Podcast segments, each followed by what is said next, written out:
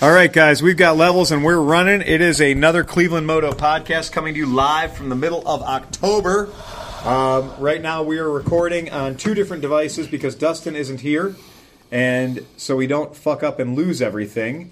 we're gonna go ahead and we're gonna back We- us all up. we trust you. on device. Yeah, we're gonna back us all up onto device number two. So we we're recording this in parallel. And it's not a Samsung Note 7, so, So it's not no going to burst into Not gonna burst in.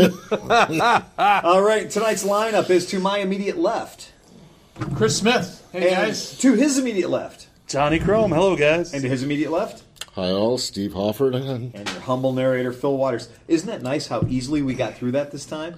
I've been listening to a lot of the old podcasts as we've been putting them up, and I've been editing them and stuff like that.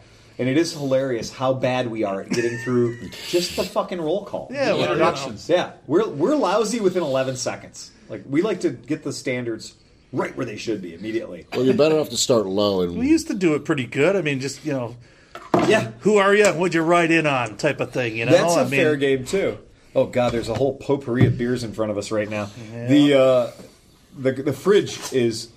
Uh, we went to the Gettysburg Scooter Rally last week, and so James and I have like That's where the lion heads came from. lion heads uh, because it was Lion head. Pennsylvania. lion head. Yeah. Yeah, because the event happens in Gettysburg, PA. So you can't just go to the Quickie Mart and buy beer. You have to plan.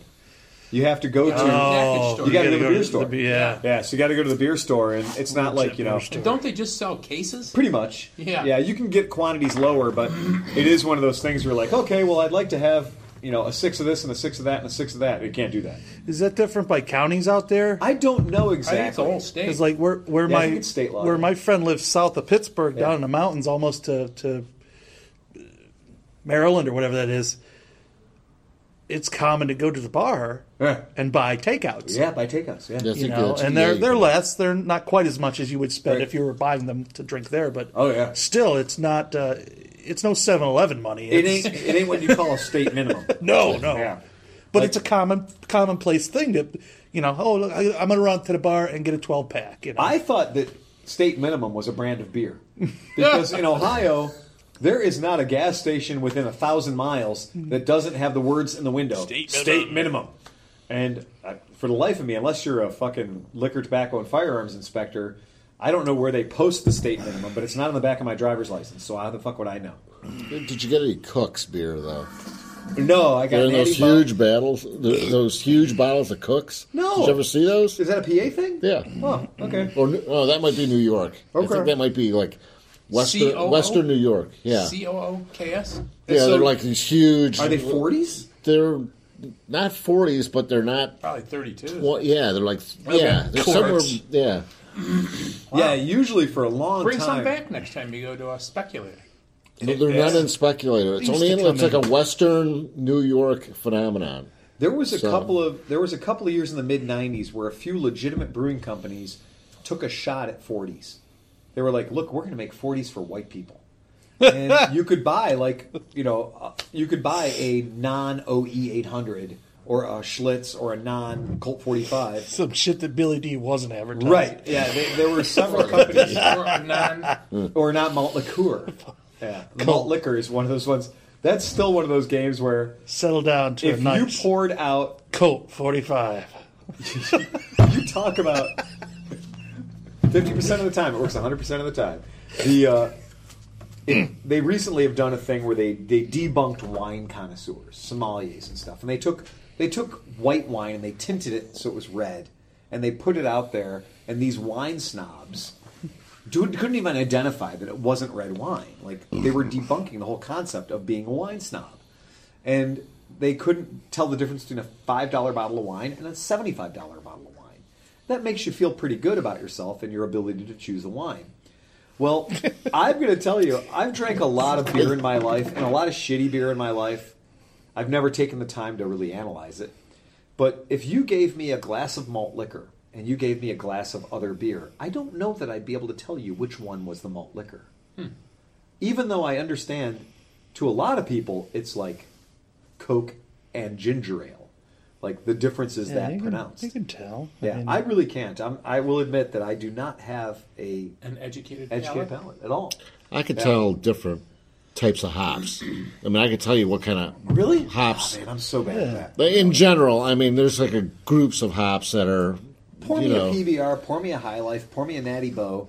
I'm not going to be able to tell you which one of the three might be anything what it, other than well, what if it somebody is. uses Citramax, you know that Citramax is in your beer, and I just want to stomp it to the ground Really? and piss on it. Oh, man. So, I hate Citramax. I just don't even know what it is. I have no What the- idea as a concept. What is Citramax? It's a It's new a- age hops. Yeah. Hop. Oh, new is it? age hop. Yeah. And so it, it's something that's prevalent. Why is it popular? Because it's cheap or No, just because it's new. it's new? Yeah, so throw a grapefruit in there and like the kitchen Oh, okay. sink and like an old roll of toilet paper and some Citramax, and then you got a yeah. your new IPA. So Hey, uh, could we do one thing? I want to do something for our podcast listeners. I'd like to give them a gift today. And the gift today is we're not going to burp, we're not going to hock loogies, and we're not going to vape. Because No I've been listening there. to I've been listening to some of the last podcasts, and the um, I don't know the swarm of animal noises. and so when I'm sitting there and I'm listening to them and I'm putting up our little play by play, I'm pimping them up on the blog. And what I realize most of you people are never going to go to our blog. It's clevelandmoto.blogspot.com. And we put up little pictures about what we're talking about, maybe pictures of the guys together. We try to color up the podcast a little bit. And I realize that when you look at the number of people that are downloading our podcast, that's a certain number, thousands and thousands of people. But when you look at the people that are visiting our blog, it's like uh, tens of people. crickets, crickets in the room. yeah, crickets yeah, on the really web. crickets. And uh, but I do listen to the podcast from start to finish, and I'm sitting there listening to it on a pair of like twelve dollar, you know, computer speakers, and it sounds fucking horrible when somebody's like burp, hack, snot, whatever. You know, uh, clearing their throat is one thing, but uh, the vape sound is the sound of vaping. And Dustin's not here to defend himself, so even Well, how, more. much, Let's how much sound does the vaping make? Oh. really? it cuts through it cuts through the speakers like a knife through hot butter for some reason i don't know if it's just dustin does it particularly on a pro level like maybe maybe like if i'm sitting over here inhaling a cigarette like many many of these podcasts that you've listened to back in Where the we were day smoking, yeah. we're sitting in the garage and smoking. And i'd like to think that when i smoke a cigarette it doesn't sound like darth vader's having an asthma attack. And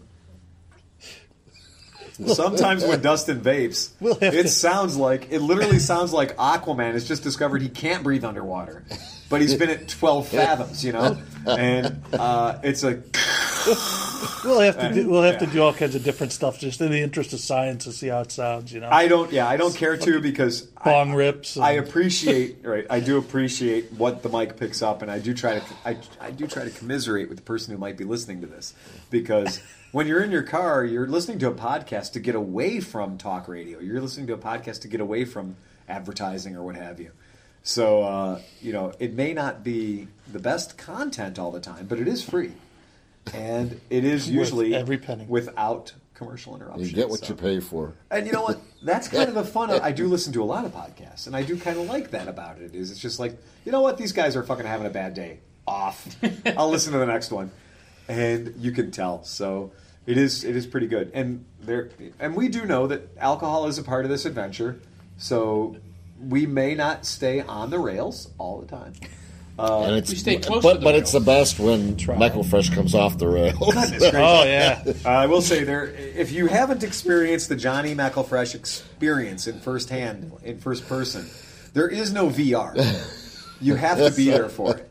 And when when that guy, well, you know, I don't know if our podcast listeners understand how big he is, but he's a mountain of a man.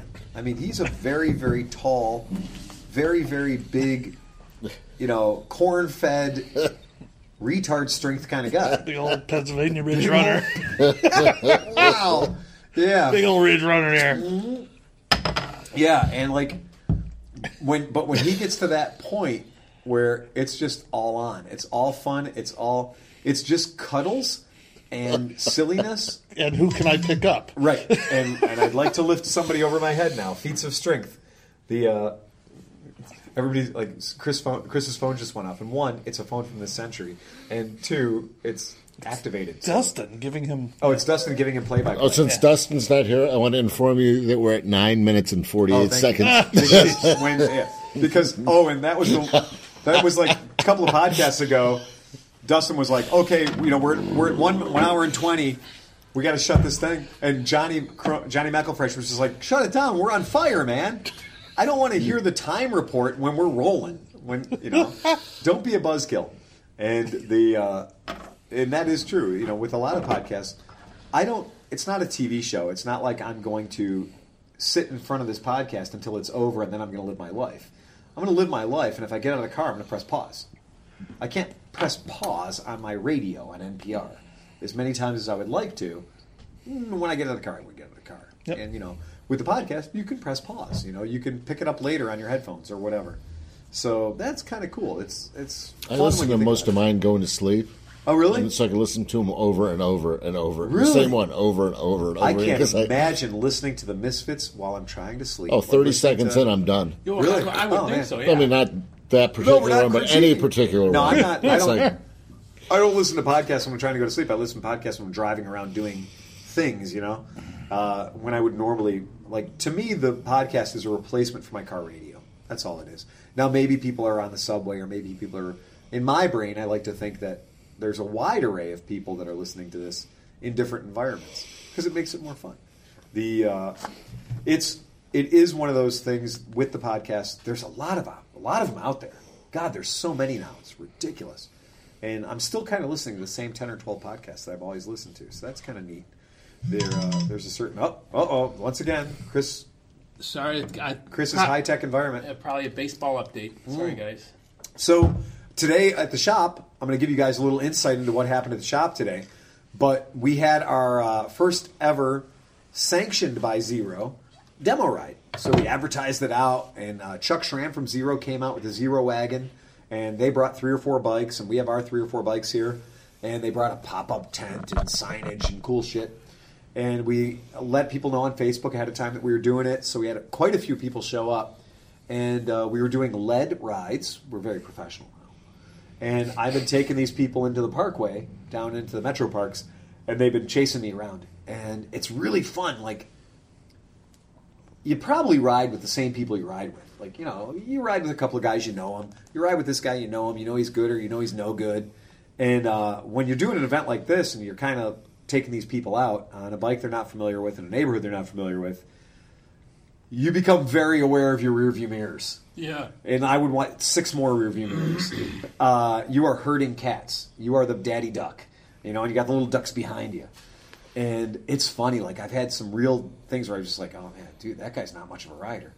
Um, that guy showed up on a BMW R9T, pimped out R9T, sexy fucking bike, right? that was a beautiful bike. Beautiful bike. And then I get him out in the road, and our first right hand turn, he swerves into oncoming traffic. and he almost gets taken out by a suburban. Wow. And I was just like, holy shit. You know, this is a simple right hand turn from, you know, lane one into lane one. You know, you can't get any easier than that. He wanders out into lane two.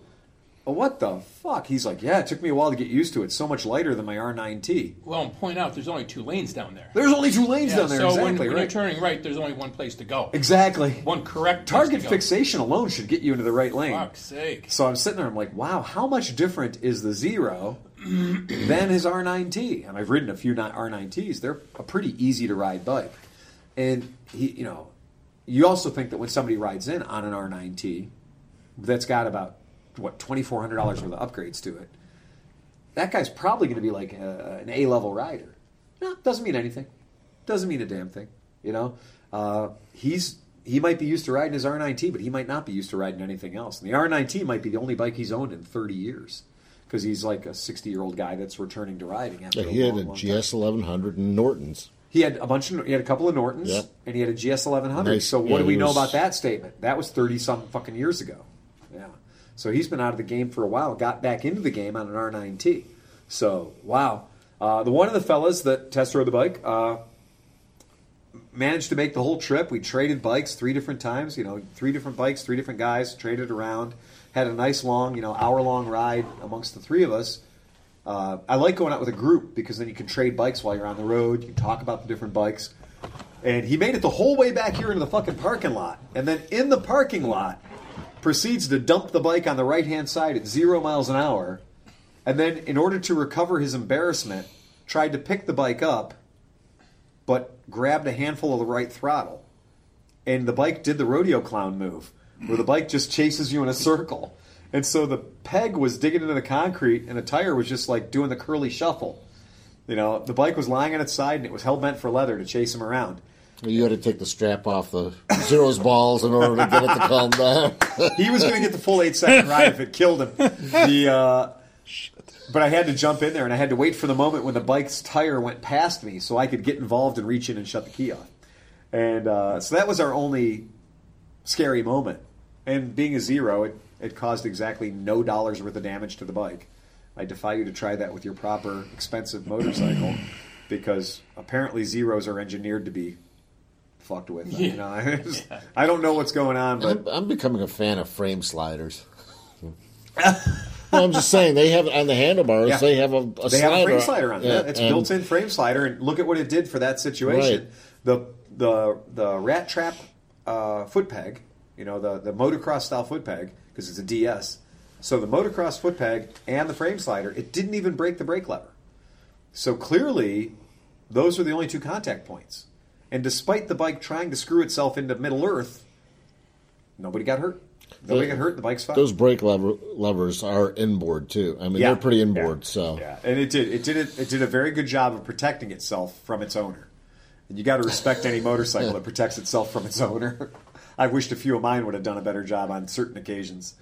The uh, So how far did you take him down in the metro? I did pretty good. Which which way did you go? Well, what I learned was if I went south, Yeah. that they got the road shut. So a very short distance. that like you Ford, can't- that Cedar Point Ford's closed. yeah. So Cedar Point Ford is totally closed. Mm-hmm. So they have the road shut there. So if you make if you Which just the best part of the that section the from best there part of the to road. It really is the best part of that's the the road. best part of the road, And what I learned is, I do know the Metro Parks. I'm very familiar with it, so I take it at a spirited pace. And those corners to me are like home. Those corners to other people are terrifying, and it's a 30 mile an hour zone. But like what I learned was if you go left, the ride's over pretty quickly. And if you go right, you can take them all the way up to the boat launch, turn them around, change bikes there, turn them around, and then take them all the way to where the Ford's closed, and uh, take them back. And it's another good point to change bikes. The traffic out here today is Friday, but you'd have thought rush hour started at 2 p.m. The Well, volume it was up. insane. I couldn't believe how many cars were. I think front. everybody got the day off early today or some nonsense, but the uh, it was the traffic volume was much higher. So getting to the metro parks was a challenge, which is a joke because it's less than a half mile away. And once you're in it, though, God, it's beautiful. But we ran into some slow moving traffic, so we pull off the side, let it open a little bit, and then go out and rip. And most of these people have never experienced the electric thrust, like torque of electrics. So that was fun watching them all go, holy shit, oh my god. the one guy, when we left, he was like, well, you know, I've got a V-Strom 650, and if this is, you know, this has to be at least as strong as my V-Strom 650. And so he was on the DS, not the DSR, the regular DS, 70 foot-pounds of torque. And uh, after that first little rip, he was like, "Holy shit, this thing's way faster than my V-Strom." And I'm like, "Yeah, it, it kind of." I didn't want to say anything earlier. I want you to discover that on your own. Make your own opinions. Don't let me. Don't let me color your experience. So everybody was pretty happy. It was a really good event, and uh, because we didn't advertise it to the general masses, we targeted our advertising very much. We didn't have anybody in here who shouldn't have been here. Right. And that's great. When you have people that are motorcycle enthusiasts, they're interested in electrics, they're curious, they get to go out and have the fun, and then they come back and like you're not having the guys that are coming here going, dude, it ain't a Harley, so fuck it. You know. Well, You know, it doesn't make noise, loud pipes save lives, etc. that's an interesting, you know, it's better when you're playing to that market that is a potential buyer, that market that is It's more like, well, you focused. know, It's more focused. it's just- way more focused, and right now it's the end of the season, so they're giving like four grand off on these bikes. What? Wow. Yeah, it's fucking stupid. Uh, by the time this gets dropped, by the way, the deal will be long gone. Yeah. Uh, the deal ends on October 31st. Come see us next year. And uh, yeah, the deal ends on October 31st. So, year. oh, the, the one guy was hemming and hawing about. I'm not sure. I'm not sure. I'm like, look, you can buy it now and save four grand, Buy it next year, or you can buy it next year. You know, buy it like 12 months from today, and maybe have the same opportunity if they Possibly. run the same deal again. If they have a few bikes left over, but that's a lot of ifs when your four thousand dollars is on the sorry. So. That was me. The, uh, Sorry, folks. good gift. The uh, I don't. I'm very happy that I don't have to give demo rides for a living. Yeah. because it is hurting cats. And a number of times today, Chuck came in and Chuck's like, "Come on, Phil, what are we doing? Let's get this. Let's get this next group going." I'm like, "You're not waiting on me, man. You're waiting on these other three guys that are like, well, I think I might need some gloves. I'm not sure, you know." eh, And we do have to mention that, you know, the other night we had our first sub 50 degree night. It's been 40 degrees in the morning Yeah. and frosting, Yeah. and so it's been. I mean, We're I getting hate to admit it. You were I hate talking to about- admit it. Yeah, I, we were talking about degrees out in Oberlin. 49 post a picture of 49 degrees or something i'm like well it's- out by me it was 42 in the valley yeah, yeah, in the valley it's much much colder. Yeah, I, sw- I rode the BMW and I put on those heated grips. I uh, last night I was riding the uh, Flying Fortress, so I'm riding that out to bike night. Go out there and like I was one of three bikes or four bikes that showed up at Nema's Pistons and Pints, and I got there had a cheesesteak sandwich and I was like, oh, then this is I'm getting the fuck out of here, and I turned around and spun back to the shop and I grabbed the zero for the cross you know for the crosstown shuffle, and I grabbed the zero and I mean, it was 46 degrees or whatever by the time I got there. And I'm looking for places on the zero to put my hands because there ain't no heated grips on that bike and there's nowhere warm. At least with a Moto Guzzi, you can reach down and, you know, handle parts of the motor to get your hands Touch the warm. jugs. Touch the jugs. Oh wait, baby. you better not Giggity. say that. You better never run for president. Don't grab Phil. don't grab them by the jugs. Giggity. the uh, yeah, you can, and that's a great technique when you're cold. Is you reach down and find a hot part of the motor, and like get as much heat into your At gloved least that hand as you can finger's get, warm. and get that hot, get that hand just like you can't take it anymore, and then put it on whatever part of your body's the coldest, like your kneecaps or something like that, and that'll stretch you out. You can get like another thirty miles moving heat from motor to knees or moving heat from motor to neck. I can give you a gear review though for cold Yeah. weather. Yeah. I just bought a pair of Tourmaster uh, overpants Okay, so I could wear them over my shorts, yeah, over your shorts. and they are the best ones that I mean. They are so warm. Are they lined? They're Nylon lined. Yeah. they're waterproof. Yeah. Lined. They have two vents, but the vents are almost worthless. So they're Because when the basically lining's in them, the vents are useless. right. So it's like a late fall, Yeah. winter, early spring kind of. They have uh, armor in the knees? They have ar- hard armor in the knees, Really? armor in the hips. Wow. They zip into your. They have a, a so you can zip your zipper at the jacket. yeah, yeah. so you could zip your jacket into it. Yep. And they are they fit perfectly. So if you are like, I'm, you know, whatever my waist is 38. Yeah. So I bought a pair of 38 40s, Yeah. and they fit perfectly over my clothes. Yep. And they're like some of them you buy, they're super tight. Yeah. They bind. This you can fit right over a pair of pants, and I, I love them. It's one of the best investments I've for ever them? made. They were 130, like If 139 you're, bucks. uh, It's not bad. if you're, well worth it. yeah. I've been lucky. I, I've bought a lot of pairs of overpants at like thrift stores and stuff, and, and Salvation Army type places all over. I always look um, when you're at a thrift store. Don't look in the men's department. Ask the people that work there where their like snow pants are, because the motorcycle shit all ends up with the snow gear. Uh, and so you'll go over there, and I've bought, like, I've bought Joe Rocket jackets for eight dollars. That one suit Yeah. you got last year was Oh my uh, that was That such thing- a good deal. Uh, yeah, I scored on that one. It was a ladies' Hein Gericke jacket. It was a ladies' like size I don't know six, small ladies, small ladies Hein Gericke jacket. But with it was a pair of size 40 first gear armored overpants, you know, wet weather, you know, cold weather pants with the liners and the whole deal. So this lady had to be built like you know Baby got back. yeah, nothing but butt, right? So she was like, she was she was a size six up here and a size eighteen down here, and whatever. Pear. I don't care. It was perfect for me because I called her- spent they they call her Bartlett. they. Uh, I spent. You're I not think, running for president either. I think I spent twenty bucks President Bartlett. on the tops and the bottoms together. Was twenty dollars. But and those forties, those forties fit me perfectly over jeans. And in the wintertime, I always wear flannel lined jeans. So uh, the I love flannel lined jeans. the. Sportsman's Guide. If you're cheap, They make flannel lined shorts, dude. Yep.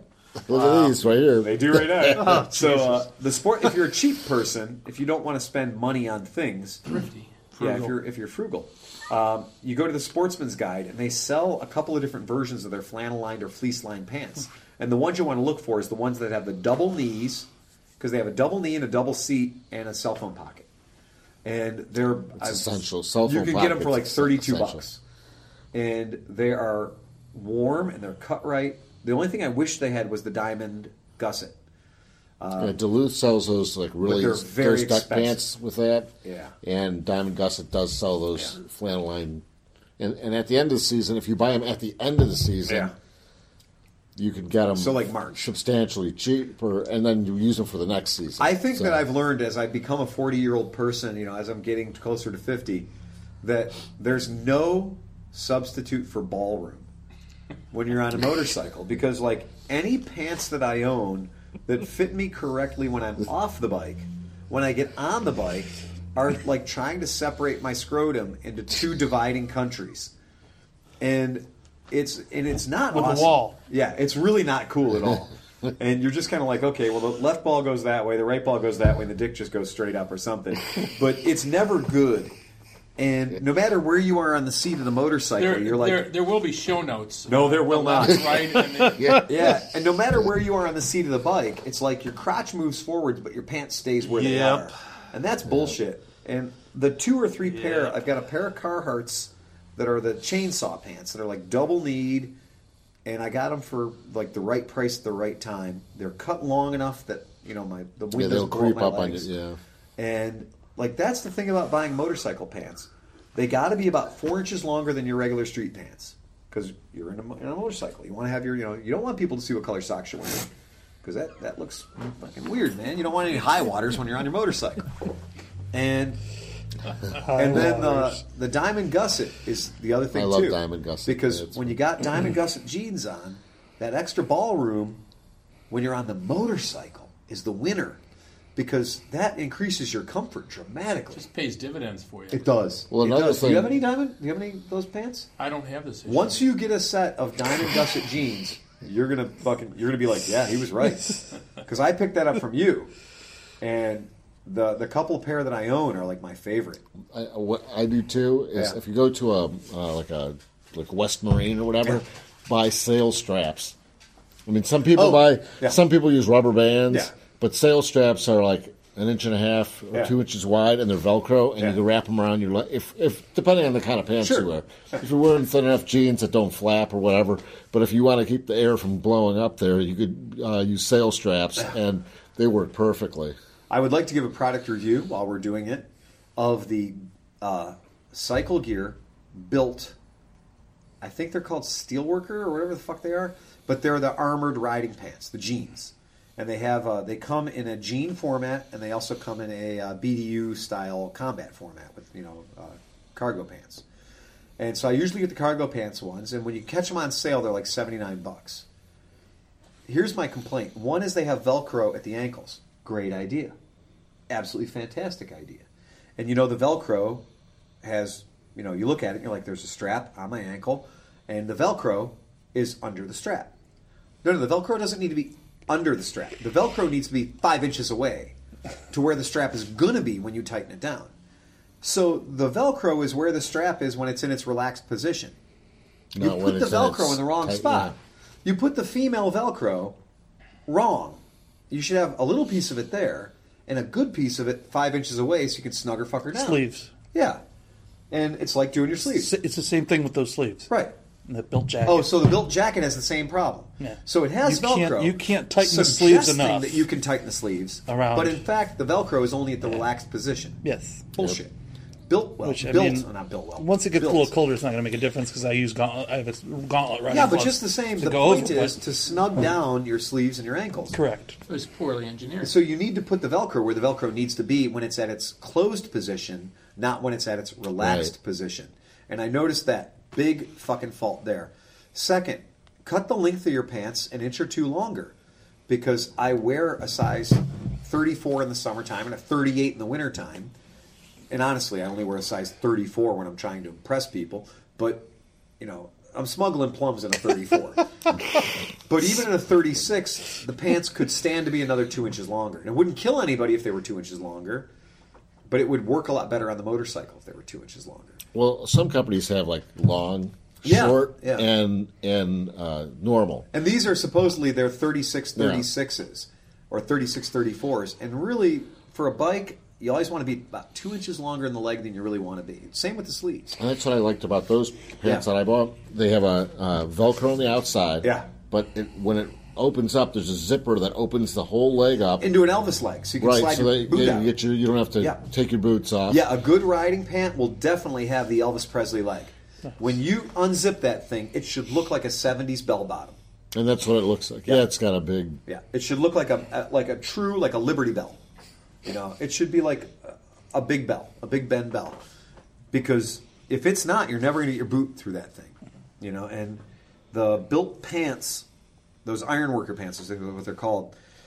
Uh, same deal. I I bought a pair of the 38s for wintertime use. I figured I got a pair of you know Gachi Nimas underneath it or whatever, fur-lined noogies. Then the pants over it. 38s are going to work great. It's like the waist is a 38, but the testicle area is like a 34. I don't know why they cut pants. Why do they that. cut the hipster cut on a pair of pants you're going to be wearing on a motorcycle? they don't want them to reproduce. Oh, I, clearly. yeah, clearly. Keep them warm. no Yeah. babies. It's not cool, man. It's not. It's not awesome, is what it is, and it's just it leads to discomfort in the ride. And I have some. Airflow is the biggest thing that keeps you like distance. I've noticed that. Yeah. I mean, you could mock me out for my bead seat, but it Bead seats keeps work. air moving underneath your ass. And if you Bead have air work. moving, you don't have to. You don't. Have I to would rather have bead seat. Bead seat wins over gel in most applications because of the But in the winter, it's not. It's cold. Fucking cold Yeah, as it's really And oh, if anybody hasn't ever experienced a gel seat in the wintertime, a gel seat, gel is magic. Gel replicates the temperature of whatever it's against. So if it's against your ass, it's going to match the temperature of your ass. But if it's the temperature of the outside and you go to sit on your motorcycle, I guarantee that gel seat is going to be a 28 degree gel cutlet. Well, for can't like you turn on 20 the minutes. seat warmer? That's what you need. You need the electric seat warmer. and uh, I haven't really, I haven't ridden anything yet this season with heated grips. Oh, I rode the, I rode the Nordier the other day and had the heated grips on it, and I had them, I had them turned up. It was kicking ass. They were, Right. they were. I put a set of heated grips on my PC 800, so this is the first year. Oh, you have- did? Yeah, I did. I was thinking about it. I really do need to do that because I'm getting ready to bust the PC 800 out. I, I bought a set a long time ago when uh, that Avon Honda Yeah. was going out of business. Yeah. So I just they had one set of grips left, so I bought them. Yeah. Unfortunately, I bought one inch grips. Oh shit! You got to build so I up. finally, after like two years, because it takes Yeah. me two years to do anything, yeah, I took everything apart. Yeah. I put the grips on, and it's like flapping around like nothing. Oh, So that's I- hilarious. I, went on Amazon. I bought a set of grips, and they were good. Yeah. But the but those PC grips are long. Yes, they and are. And these are a little bit. These Yeah. are like maybe a half inch shorter than what the PC, the original PC grips are. But um, they they're adjustable. They have five settings, Yeah. and they work perfectly fine. And and I'm Are not they a black controller with one red button? right. Yeah, so it's the Kosos. yeah, and they work. the Kosos. They Yeah, they, work good. real, real well. They're like They 40 do work think, We've installed a ton of those. Yeah, I like seems those. to love them. Yeah, they work really well. So I'm I'm looking forward to that this year. I'm not looking forward to riding in the winter, but I'm looking forward to having heated grips. Heated grips are one of those luxury items that you just like. I'm a I'm a functioning member of society now. Man, I want to drill holes. My vote matters. I want to drill holes right in the front there. Oh, you mean on the PC? Yeah. Oh, and let air and hot air blow the- right on you. What people don't realize about the, the Honda Pacific Coast Tupperware 800 is that inside all of that plastic is a whole factory. There's like an entire there's like an entire ecosystem living Right, inside there's that motorcycle. there's ductwork yeah, to move all There's the hot air away from you. and Elaborate ductwork, and if your knees are in, it's cold. they're freezing. Open your knees up two inches, and now they're warm. It's fucking It's weird. very odd, It's yeah. the weirdest bike. And if you open up the gas cap cap, where the lid is for the gas cap, if you open that up, it's like hot air blowing on your junk. It's ridiculous. Uh, that motorcycle. yeah. I never, I never locked that. No, but the problem is, hmm. I learned the hard way. If you don't lock it, if you leave it in the unlocked position, so it's kind of flapping, I like to stand up when I'm riding sometimes. So I stand up when I'm riding to stretch my legs or whatever, and then I pop my ass back down on the seat. Well, last You'll week, catch. yeah, last week I was standing up when I was riding. I plopped my ass back, ass back down on the seat. The lap, the the wind had forced the flap open, so I sat down and snap. I broke the fucking lid off. Third time I broke that. I have an extra off. one for you. No, they glue on pretty Oh. good. Yeah, where So I they have a break, whole box of Tupperware parts. where they break is the metal that the hinge that goes into the metal door breaks. The two little plastic tips that go through the metal hinge shatter. So you, they epoxy back on remarkably well because I've epoxied mine on three times now. So the uh, 18,000 psi.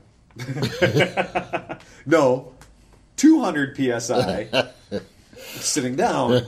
I mean, if it's 1800 psi, bullshit. Because my weight coming down No, I'm the saying the position, strength is 18,000 Yeah, psi. and that's so- what my ass. Yeah. Oh. That's what my basically my chode landed on that thing and snapped it right off, and that is not 1800 psi. Trust me, the power of one Phil Waters chode is not 1800 psi.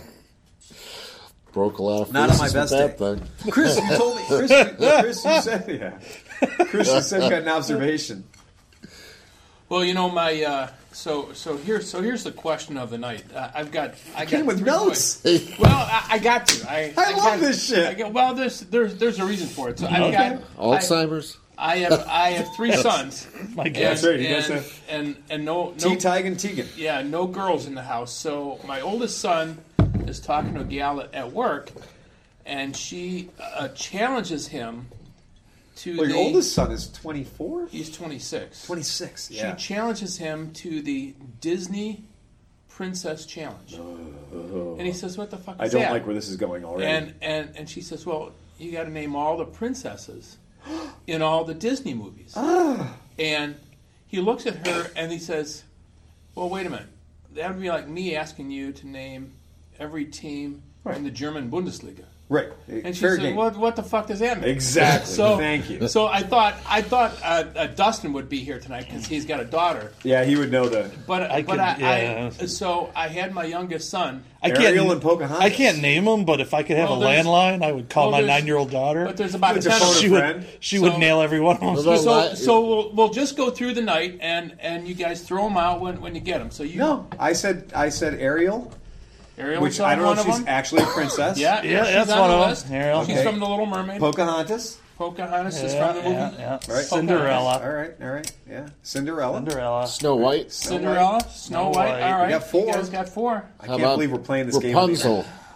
There it is. Rapunzel. She's a The princess. Hoff. I just love the name Rapunzel. Yeah, yeah, yeah. She was from the movie Tangled. Yes, that's right. What about the one from Snow or Frozen or whatever? Oh, I don't know. You see, okay. now- Eloise. Uh, At this point, I'm uh, just going to bow out because I don't have any Sorry. daughters. Eliza. It, uh, Eliza, Eloise. Elsa? Uh, Elsa. Elsa. Elsa. Now she's That's from the. So he he made a sub list of the unofficial Disney princesses. the and, and- fuck? And Elsa is in Frozen. Whatever job he has, I want it. No, no, no, no, no, no. This is, this is the youngest, and I, I made him write this shit out, and, and he had to write it out big enough so I can read Holy it without cow. Yes, he did. The official Disney Princesses spreadsheet. Holy shit! No, it's not a spreadsheet. It's in handwriting because Chris wouldn't be able to deal with the spreadsheet. The uh, fucking hilarious, man. Okay, lay it on us, brother. So you did the Snow White, It's okay. Yeah, you can't hurt us. Mulan. Okay, yeah, Mulan. Yeah, okay. You guys said Paul Pocahontas, Yep. Jasmine. All right, whatever. If you from say the so. Aladdin movie. Oh, Aladdin, Aladdin. yep. All right, all right. Uh, Murdia or Merida from Brave. oh, That's a brave. shit out of me. That's the bow and arrow one. Yeah. Okay. Cinderella. All right. Belle from Beauty and the Beast. Beauty and the Yeah. Beast. These are all princesses. Yeah, you guys said Ariel. Was there any other rank in the Disney universe other than princess? or is like you got a There female? was, there was You got- bitch. seriously, dude, you got an XX chromosome. You're a fucking princess. That's it. Wicked All right, so- sister, so or there's- stepsister. I don't. So there's Stevers Rapunzel. Okay. There's Tiana from Princess and the Frog. Okay. Christ, Once okay. Again, I'll take your word for it. Aurora from Sleeping Beauty.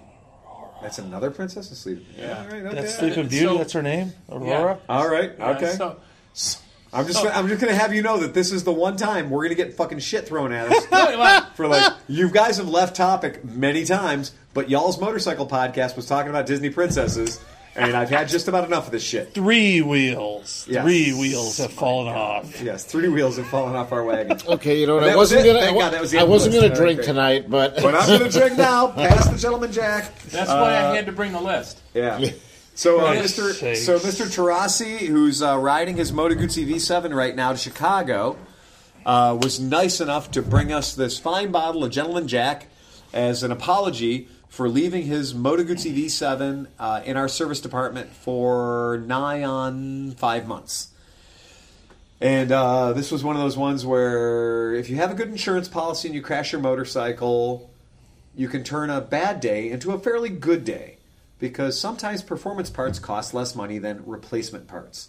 So yeah, he, he started with a bone stock Moto Guzzi V7 and he ended up with a really kick-ass cafe racer through the strategic use of loss of traction. Fuck, why did I think of that? Yeah, he crashed his way into a much better bike. I spent real money to build mine. I God know. damn no, he just crashed it. Yeah. yeah. No, it's true. Um, in certain motorcycles, I'm, I'm not going to tell you anything that's going to be reinventing the wheel, but here's what I'm going to let you know. A little pro tip. A pro tip. A pro tip from somebody who cares. Factory parts. In the case of this particular motorcycle, the factory exhausts the insurance company would expect to pay about $725 for. Aftermarket performance exhausts cost a little bit less than that. And, you know, by as a owner or a customer agreeing to let the insurance company letting, allowing to me write the estimate to repair the bike to factory spec and then saying okay that's great but let's go with a more affordable set of handlebars here let's go with a more affordable set of mirrors here maybe we can squeeze our way into a better set of exhausts and that's exactly what he did so through the strategic use of being flexible he went from a bone stock motorcycle and doing a really fucking tidy cafe racer because he lost control of his bike one day and fucking laid her out. So his insurance premiums went up, but he's got a much cooler motorcycle in the process. But you got to be careful not to total it out. If you go too far, And now the likelihood of totaling it out is higher. Mm.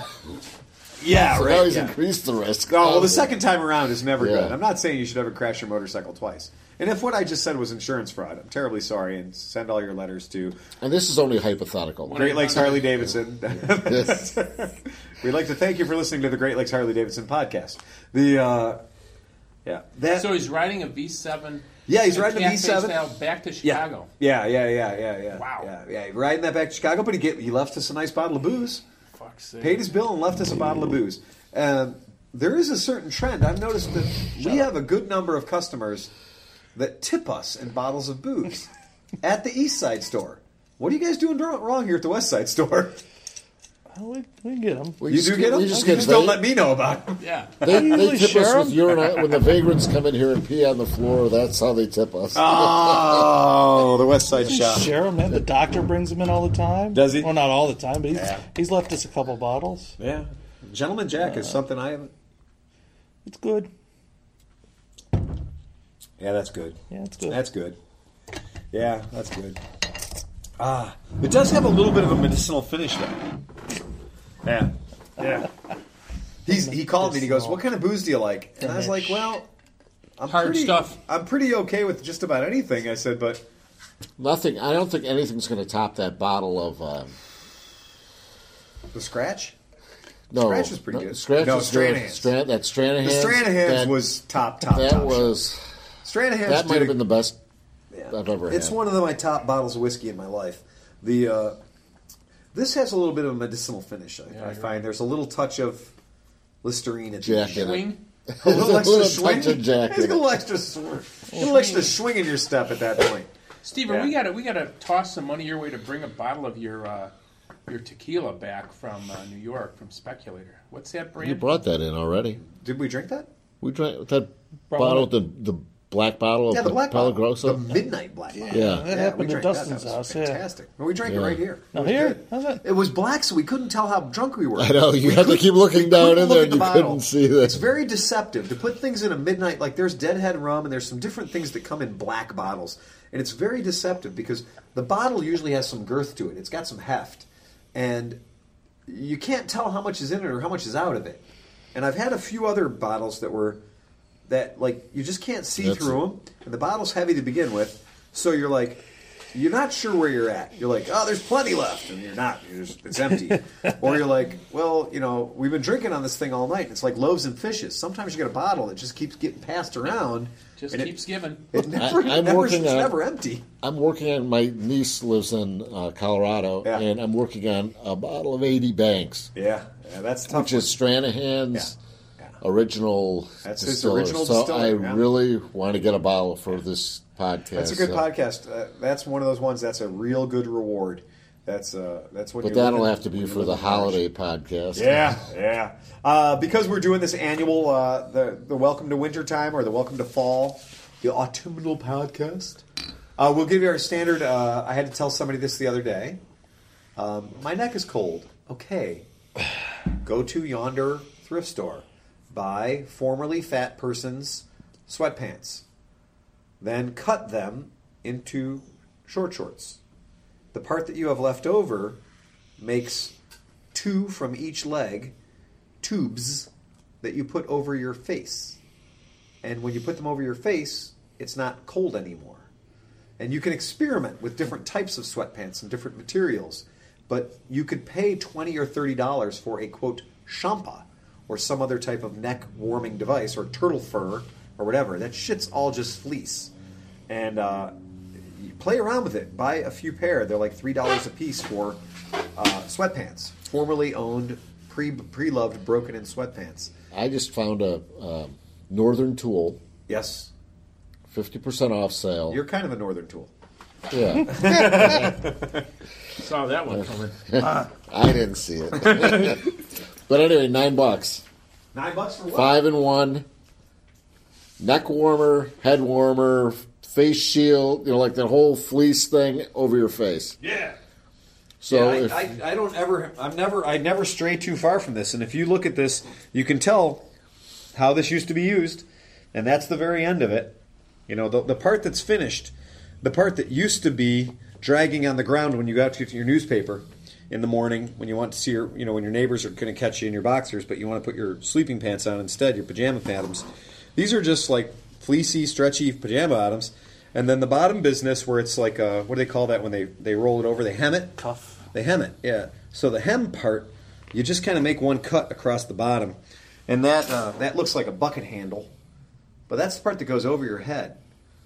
Because when you put your helmet on, if you don't do the patented Phil Waters bucket handle mod, when you put your helmet on, the whole thing will get pushed around your neck, and it won't be up where you want it to be. So let's see. Well, here's the game. So they're gonna we're gonna just take this, uh, and for the sake of the listeners at home, we're gonna go ahead and put this thing over my head, and it's this big long tube. It's about two feet long because I like a lot of material around my face. So you put it on like that, and then you just pull this part up over your ears, okay, and then that goes there. Uh-huh. So you got the little head strap going over your head, like the top of your head, like a bucket.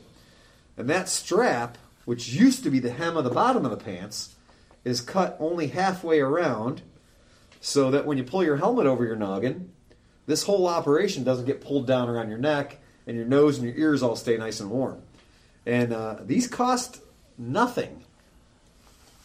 Phenomenal. I love it. They cost nothing, or they cost two dollars if you buy a pair of pajamas, fleecy pajamas And you at the get thrift two store. for the price of and one. you get two for like two bucks or three bucks. Nice. And uh, we'll post a show note or something. We posted it before That's about brilliant. how you get there. I love that. Isn't that easy? Yeah. It's just dumb. It's stupid, and it works perfectly.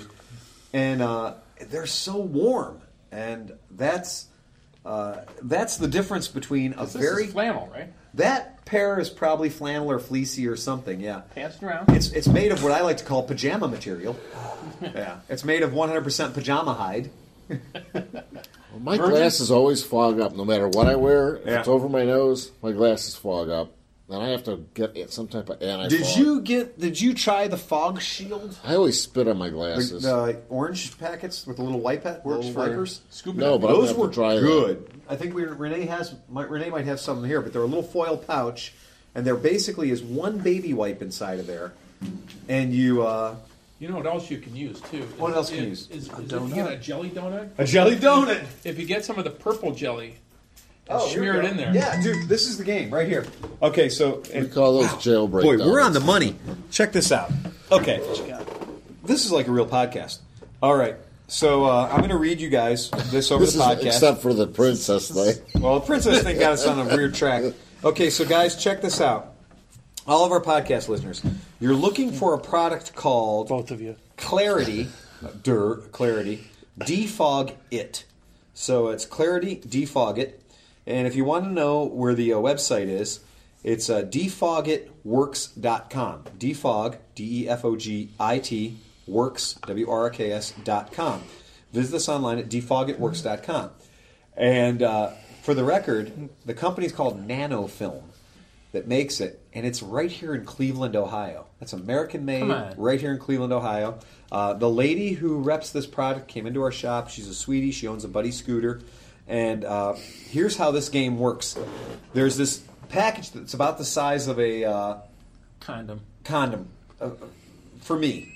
Uh, about a condom. uh, you know what? Uh, I'm not going to say a regular, normal human condom, but uh, oh sweet Jesus condom. Uh, but it has a it has a zip like you know you buy the cheese at the grocery store now. It has the little uh, what do they call that? The glad bag zipper. You know? If Harambe needs a condom, This is a that's it. Harambe condom size package, and you tear it open, and you, you tear it open, and inside of here is uh, now these things are like six bucks a piece retail. So you're gonna say that Phil he fucked me in the ass just now because I basically bought six dollars for one baby wipe, but I have one of these in my Tourmaster safety green jacket like you have, and I've had this thing in my pocket for over six years. Ne- Now- never opened. Oh no, no, it gets opened all the time. and uh, you take it out, you fog whatever you have. Okay, so I'm going to burn one right now for the sake of fun. So I'm going to open the little, we're going to open the little thing, zip tie, take the top off. And I'm going to open it up. It's like a Cyalume light stick, you know, like oh, I cracked the seal. Okay, so we we take the little foil packet away. Don't throw the foil packet away. That's going to be important in about 90 seconds. And we unfold it, and it literally is one ass wipe of baby like Is it dry of, of or ass what? paper. No, there's a chemical on it. Smell it. Yeah. There's, there's definitely a chemical on it. Now, give me your glasses, Steve. So we're going to take Steve's glasses. Now, this is where it gets weird. Like it hasn't gotten weird so far. You actually use your human breath and go, and you like see that, see what happens there, right? Yeah. I, I breathed in on Steve's glasses and they got real foggy. Well, your breath is the part of the catalyst. Okay, so you go, and then you wipe it off with this thing. Okay, and you know you get a little hoodoo, you know, give it a nice little wipe down. Okay, now check it out. I do it again. She don't fog. Wow. Right. Okay. Now I do the other lens, If I could see it, I would be impressed. and then uh, I kind of like do that same deal on the other lens. Okay. And it's been my experience now with a visor, like the visor on your motorcycle shield, which is much bigger. Yeah. You're gonna do uh, you're gonna do like one zone at a time, and just keep ho- just keep fogging it until it doesn't fog anymore. So keep fogging it and then using the Dang. shield. So using- now I could actually use one of those things Right. without. Well, no, I'm going to give this one to you. This is it. This is yours. This is my Love gift to that. you. And uh, so then you fold it back up after you've used it. Now, Oh, you got all the dirt off my glasses too. freebie bonus. so when you fold the thing back up, you just fold it back up. You put it back in its little pouch. There you go. And then you put it back in your pocket because in its pouch, it literally is. You know what is it? I mean, the size of I don't know. It's the size Tea bag. Of, It's it's like a the size bag. of a tea bag. Exactly. Uh oh, condoms and tea bags Right. together. We don't know Right. if we want to talk like. Okay, now here's the thing. On the package, it says use cloth up to 20 times. That is not true advertising. I've been using the one in my Tourmaster jacket for six years. Uh, it still works. And So once you wash your glasses, you have to do that again. yeah, yeah, yeah, yeah. And I do use it on my all my motorcycle visors. I've got one in the pocket of my green jacket. I got one in the pocket of my brown jacket, and all they're six bucks a piece. Use the information we gave you on the website. Buy it. If you can't get it through them, contact us here at Cleveland Moto. We'll fucking mail it to you. Uh, for six bucks, that is one of the products that does ab- work as advertised. And we have the uh, plexus and the little shooter, like the little 150 metered sprays. And the plexus does not work as good at defogging as that shit does. Oh, really? I've used it on my snowboarding goggles. That shit works. It's like uh, I used to have this stuff called cat crap when I was a snowboarder, and you'd use it was the same thing. You know, it was like you, know, you put on your goggles and they wouldn't fog up. This shit really works. Well, well, every morning Yeah. this week, except for today, it was a little. I think it was warm. No, the yesterday. Was No, warmer. morning was cold as No, balls. yesterday morning was warmer. Think. Yesterday morning was warm. Yeah. But as soon as I stop at a light, Yeah. My glasses immediately fog up. So I'm looking forward to being able to see now. That's my visor does that. If I don't, I got to crack it. And, Yep. When I was got the, uh, with mine up. So I've been using the Bell Qualifier Deluxe helmet, which has the transitions. Twen- easy for me to say. The transitions shield. So the helmet is a hundred dollar helmet, but the shield is a one hundred and forty dollar shield. wow. I fuck you not. The uh, What what happens there? What's what's it's the, it's actually transitions brand. oh, like your sun, that. like your glasses. Oh, okay. So okay. when I take that helmet out into the world, if it's dark out, it's totally clear, and if it's bright as shit like it was today, it's tinted so dark the bad guys can't see your eyes. Uh, it's one of the best auto darkening things I've ever owned in my life. Huh. Now, granted, you can if you already own a Dunlop qual, or not a Dunlop, a Bell qualifier qualifier. helmet. if you already own a Bell qualifier helmet, which is a damn good helmet for a very affordable, like hundred nine dollar price point, you can add the transitions visor to it for around one hundred and thirty or one hundred and forty dollars, and make it into a Bell Deluxe. Or you can just buy the Bell Deluxe helmet that comes with the transitions lens.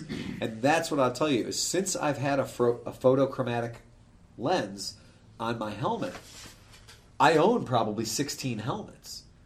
But having a photochromatic lens on my helmet has made it like that helmet is the helmet I'm always choosing. wow.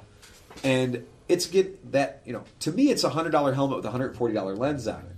So I'm not casting any like false belief that this is a really kick-ass awesome helmet, but it's got a great kick-ass feature, and the kick-ass feature is I don't need to worry about my sunglasses because that fucker auto darkens. And That's really cool. I wear it a lot, and it's weird because I have four hundred dollar helmets and I have five hundred dollar helmets. I'm wearing a hundred dollar helmet that has a hundred and forty dollar visor on it because of that feature.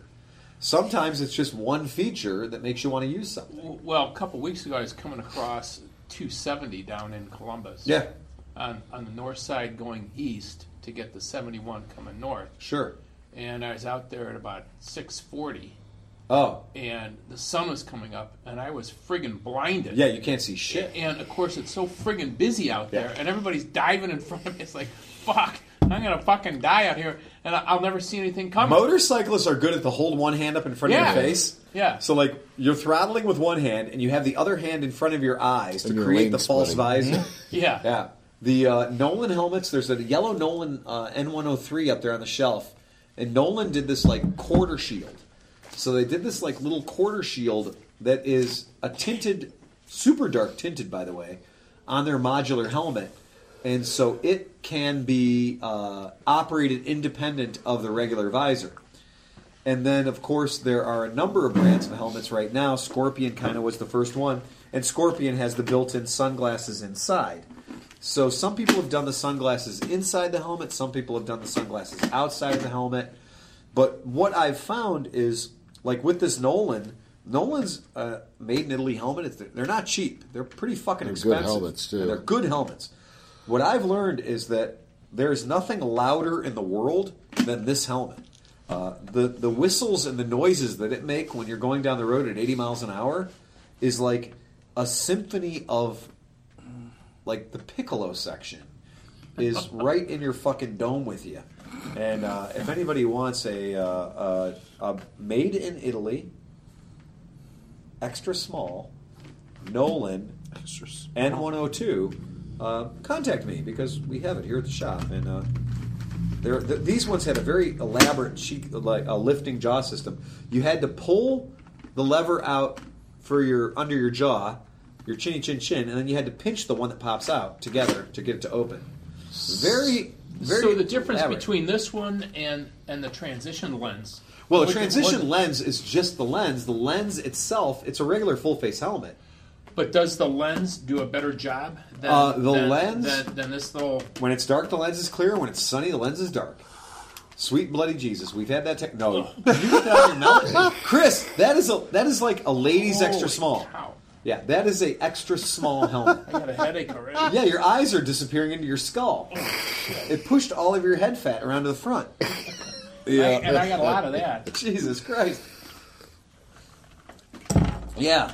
Uh, I always like the beak. I mean, I, I like having a beak. You do like like all your helmets. You do the visor. You, you definitely do. Are the these beak. add-ons? Yeah, that's all. I so love that. This It's was like I got to get some of that. I like that. shit. Yeah, that's just 3M. That's just bullshit. 3M green adhesives. This was a, a lady who got out of That's the high game. vis kind of stuff. Yeah, I it is love high vis. shit out of that's, that. that's nothing but safety. That shit will explode in a driver's uh, sight Yeah. line of sight. That's a lady who got out of the game and gave us all of her shit. So, uh, you know what? That helmet came with the Vanson, the perforated Vanson that Merritt rides. Oh, nice. And I mean, like, fucking. I wish to God I had a perforated Vanson, but nobody ever dies in a men's 44 long. the uh, Not yet. Not yet. No, but I'm going to leave behind a bunch But of cool yeah, shit. but if you Yeah. know somebody out there, Yeah, oh no. If there's like, there should be a bunch of guys following me around. They're like 20 years younger than me and my size, because I could go at any minute, and uh, and they just be like the right guy at the right time when Merritt has the yard sale. Look, there's tons of motorcycle shit. If you're a, if you're a, you know, like if your head is a size medium, you have 36 inch wings, like 36 inch arms, 36 inch legs, and a 36 inch waist. I've got all the gear you'll ever fucking need. Well, if a baby elephant ever starts riding a motorcycle, then they could have my gear. Look at this shit. A baby elephant with very, very short legs. Yes. because you only wear shorts. the uh, what other? Uh, Or maybe a minion. Oh, a minion. If Exactly. Minions Road. What uh, Minions Has Road. anybody else tagged into any super awesome winter gear for this year? Any stuff that's going to change the game? I bought some Olympia gloves too. Yeah, yeah. Like snow time gloves. Yeah, the, Oh, yeah. I bought some nice winter gloves, and Yeah. I, I like the trigger finger, like the Yeah, mittens with the I do trigger too. finger. The, mi- the, the crab claws. They've, they've got the lobster craw, but with one trigger finger. the finger. Robster crawl. The Robster Craw, man. The Robster Craw. Uh, you know, people that race motorcycles and stuff, there's a lot of logic behind keeping your pinky finger secured to your other finger. Because on a motorcycle, you don't really need to have dexterity between your pinky finger and your ring finger. There's really not a lot of reasons to do that. But if you have a crash, a lot of times the pinky finger will get removed. Just gets torn right the sand Yeah. off. Ah, yeah, that's not cool, man. That's just not cool at all. I look at that pinky finger and I'm just like, dude, you are just vulnerable out there. You're just—it's just you against the world, man. yeah, You and it's got- really you- the the middle. The ring finger is the one that's useless. so you'd rather rip that one off than It's all the evidence Well, of then. decisions passed. Yeah, the uh, I don't wear because you can't even move that thing if you. I mean, you can't move it kind of by. Steve, you're not allowed to move yours. I know that. Yeah, I broke my left hand years ago, and since I broke my left hand years ago, my pinky finger and my ring finger are completely fused. So if I My hold daughter this shows- finger, Yeah. I cannot move my pinky at all. So even though I'm not holding my pinky finger, I'm only holding my ring finger. If I try to make my pinky finger move, it is as though I'm holding my pinky Wait a finger. minute. Do that while I pull your ear. Ah! ah, shit, Chris, thanks, it worked. But if I do it over here, see, I can still do that. All right. So on that side, I can totally operate my pinky finger independent of my ring finger. But over here, the, the nerves have fused after the crash. It looks like a workers' comp claim to me. Only if the workers' comp is running my Honda CB750 over the hood of an Impala. Uh, I wasn't on the job at the time. Oh, damn Yeah. it. All right. But my hand was like a fucking. My hand looked like a shark tree after that Shark crash. treat. Oh yeah, my hand was fucked. Uh, my hand got under the clutch lever, so in the crash, my hand went instead of going over the clutch lever, all of my fingers went under the clutch lever.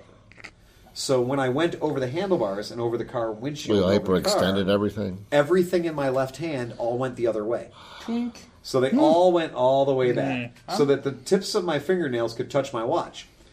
And uh, when I You're got, lucky you didn't rip your Geez, tendons I'm- out. uh, as we can see by the amount of, you know, the residual effect is that certain fingers don't work. I'm, I'm trying desperately to close all of my fingers right now.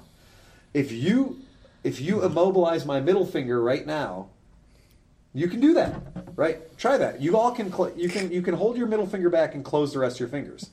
I cannot. If my middle finger is held back, the other fingers will not close. Now, I'm surprised that didn't hurt when you did that. It hurt like fuck when I did that. And when I when I landed. No, wait a minute, wait a minute. Fuck is not a unit of measure. Yes, it is. It, it, no, in fact, It hurt like Chris, fuck. It's fact, a universal word. It's everything. In it's a noun, Chris- verb, adjective, adverb. According to the military, United States Army scale, it hurt like twenty motherfuckers. Uh, 50 motherfuckers being the top of the scale. The uh, when I got after the crash and I got myself up and I saw the motorcycle was on its side leaking gas everywhere. I went over to the motorcycle and picked the motorcycle up to make it stop leaking gas. And then I promptly realized what the fuck and I sat back down again. And my hand was still folded all the way back in my glove. And so I saw the hand in the glove and the fingers all going back towards the watch area. And I went, this is really, really bad.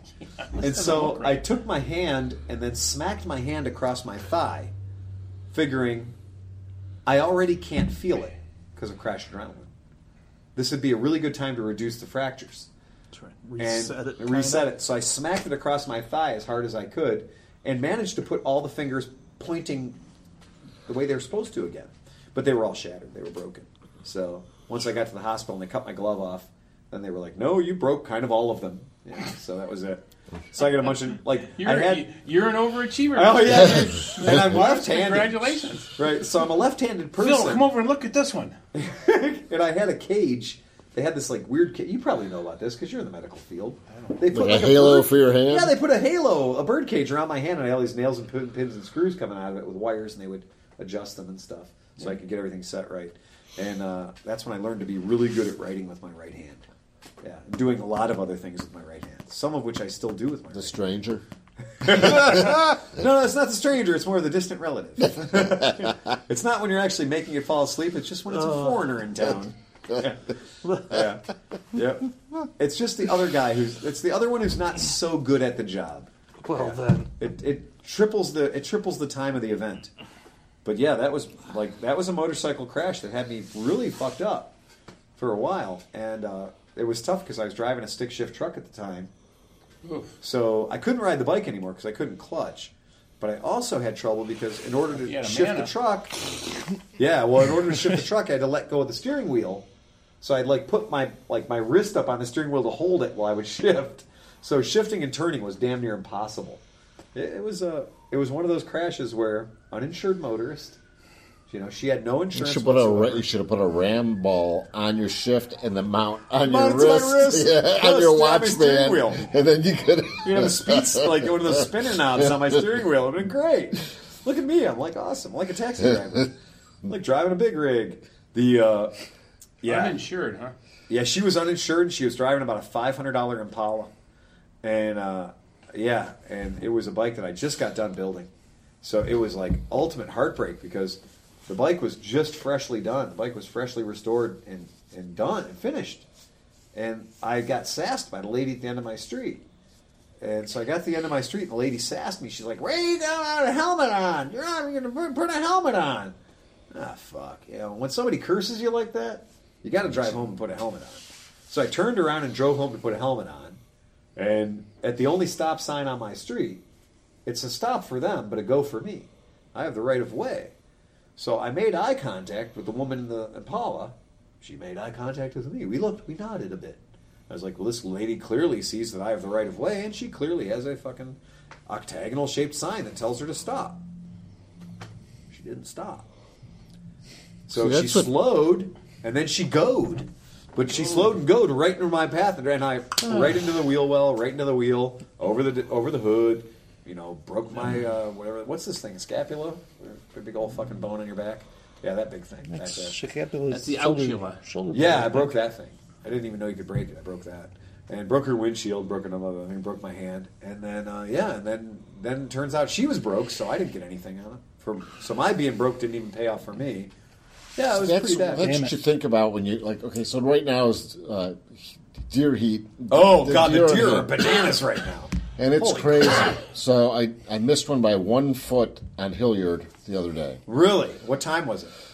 like four in the morning, or like Yeah. before four when I go to work. That's what I've discovered. Like Yeah, I like crazy. to get, I like to leave the bar at about twelve thirty ish, one o'clock ish, and they're just getting bananas at that point. Yeah. yeah, But but Yeah. your story, you know, you were going back to put your gear on. yeah. I was going. So back had you just said on. fuck it and just went. "Oh, had I just gone?" then you we- wouldn't have gotten This wouldn't be a conversation. Yeah. So when I'm riding down, when I'm going to work in the morning, I'm thinking, should I ride 55 right, instead of 70 or Right. 80? right. Or should I, you know, but then I think, well, what happens if the deer is slow that day? And, and when I'm going 55, Right. because my decision to ride 55, Right.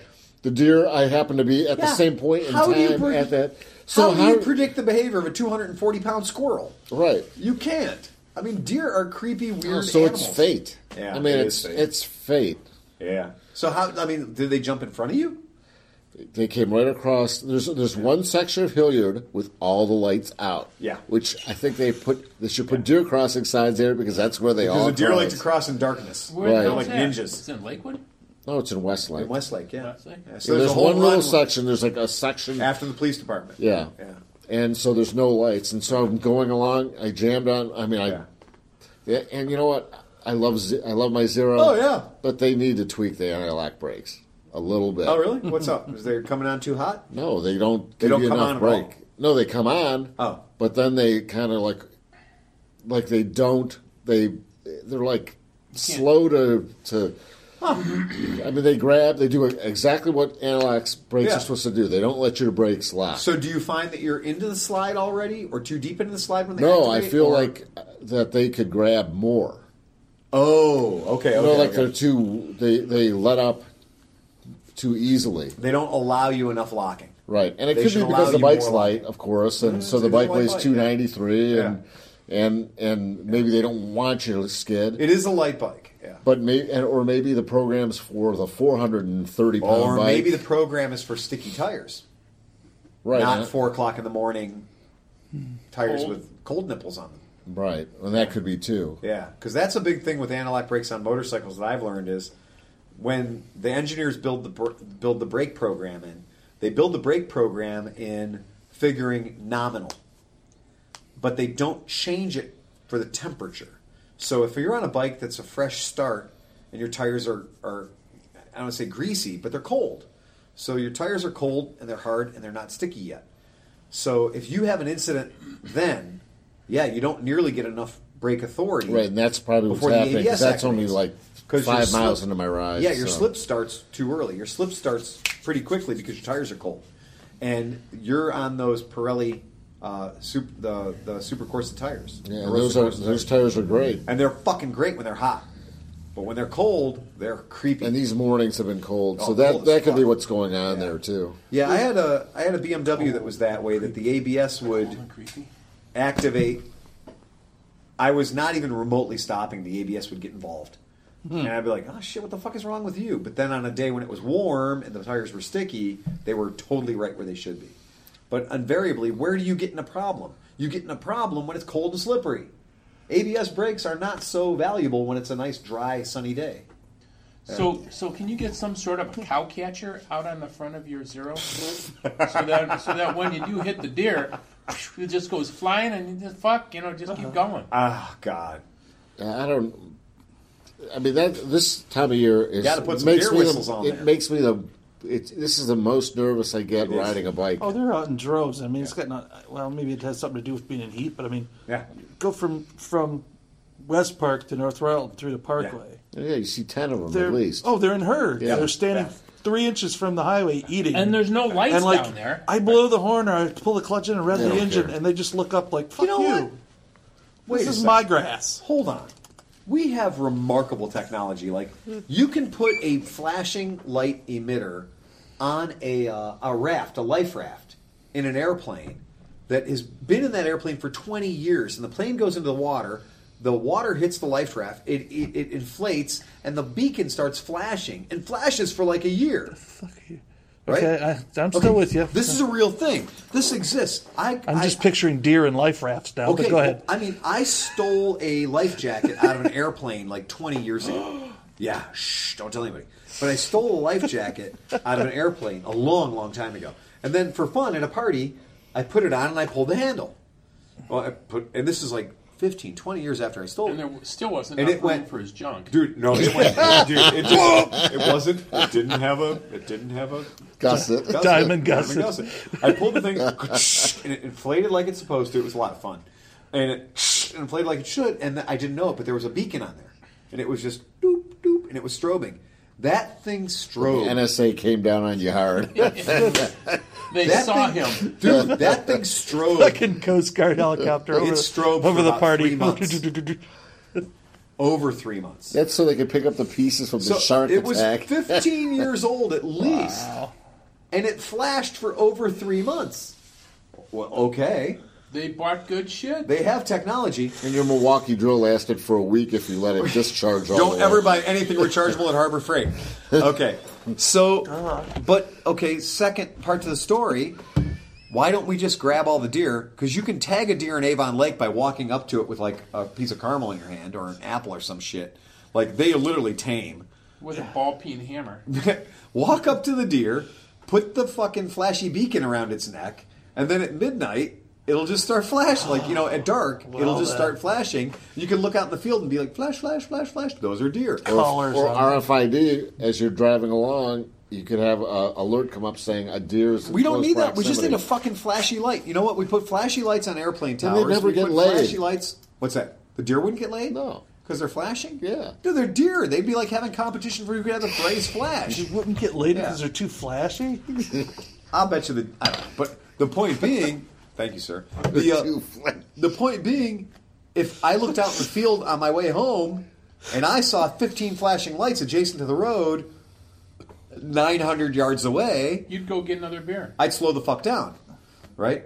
I don't know why. I mean, it seems stupid to me, but why don't you just put flashy lights on the deer? They have antlers and everything. It would be awesome. You could decorate. them. Well, Alrighty then. Oh, people in this neighborhood put Christmas lights on anything that stands still.